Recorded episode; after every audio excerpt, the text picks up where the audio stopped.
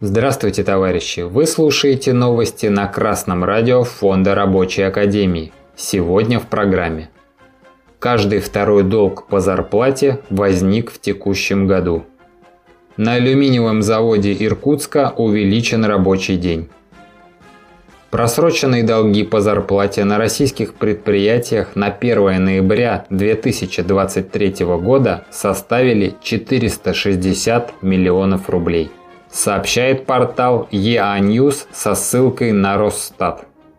В январе текущего года долги работодателей резко выросли на четверть до 800 миллионов рублей. С января сумма задолженности постепенно сокращалась. Самое заметное снижение было в сентябре, но за октябрь они увеличились на 22%. Каждый второй долг по зарплате возник в текущем году. Основной причиной формирования задолженности называют отсутствие у компаний собственных средств. Половина всех долгов по зарплате сконцентрирована в сфере обрабатывающего производства. От 9 до 12% долгов в строительстве, водоснабжении, сельском хозяйстве и лесозаготовке. Каждый второй долг по зарплате возник в текущем 2023 году – и касается это прежде всего рабочих, работников производственной сферы. Растущая задолженность – реальность сегодняшнего дня.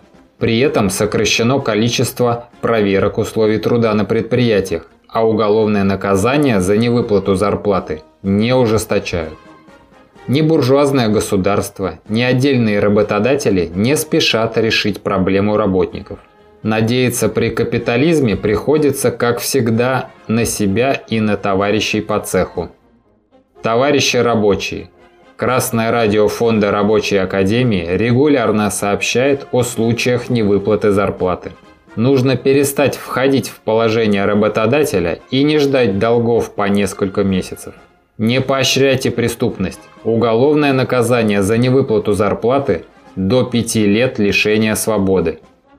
Нужно организовываться и в случае задержки выплаты более 15 дней по статье 142 Трудового кодекса, письменно уведомив работодателя, коллективно приостановить работу до полной выплаты зарплаты. Зная, что ваш трудовой коллектив готов отстаивать свои интересы в любой ситуации и не готов мириться с произволом, работодатель не рискнет ухудшать ваши условия труда. Именно слабая организованность рабочих ведет к ухудшению их положения. По сообщению нашего корреспондента в Иркутской области на алюминиевом заводе увеличен рабочий день. Рабочих обязали приходить на работу за 15 минут до начала смены и заканчивать ее на 15 минут позже. Недавно работодатель принял новую инструкцию по охране труда, где их обязали быть на рабочем месте 12 часов. Переодеваться в робу и обратно, а также принимать душ во вне рабочего времени. На это ухудшение рабочие подали несколько десятков индивидуальных жалоб в Гострудинспекцию. Ведомство ответило из разряда «и вашим, и нашим».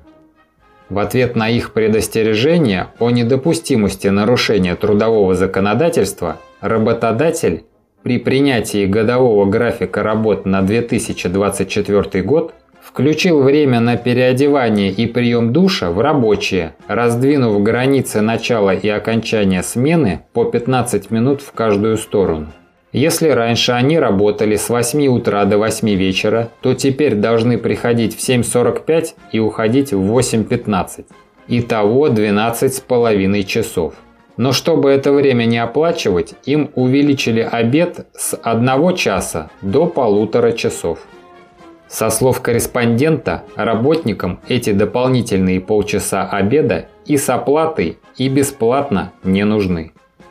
Наш эксперт, адвокат Романов, о ситуации на заводе. Изменение условий труда допускается только по соглашению работников.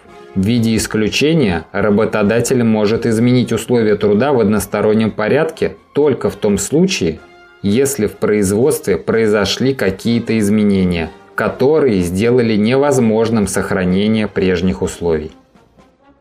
Капиталисты, не встречая сопротивления со стороны рабочих, ведут широкомасштабное наступление на их интересы.